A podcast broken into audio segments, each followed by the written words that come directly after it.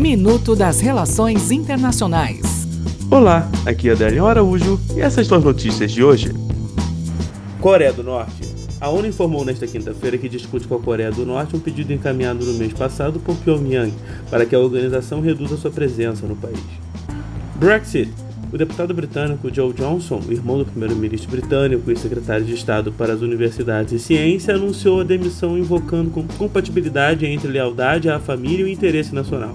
Joe Johnson, de 47 anos, é deputado desde 2010 e fez parte do governo de David Cameron e Theresa May, mas demitiu-se este último em divergência com a política para o Brexit, passando a defender um novo referendo para desbloquear a questão.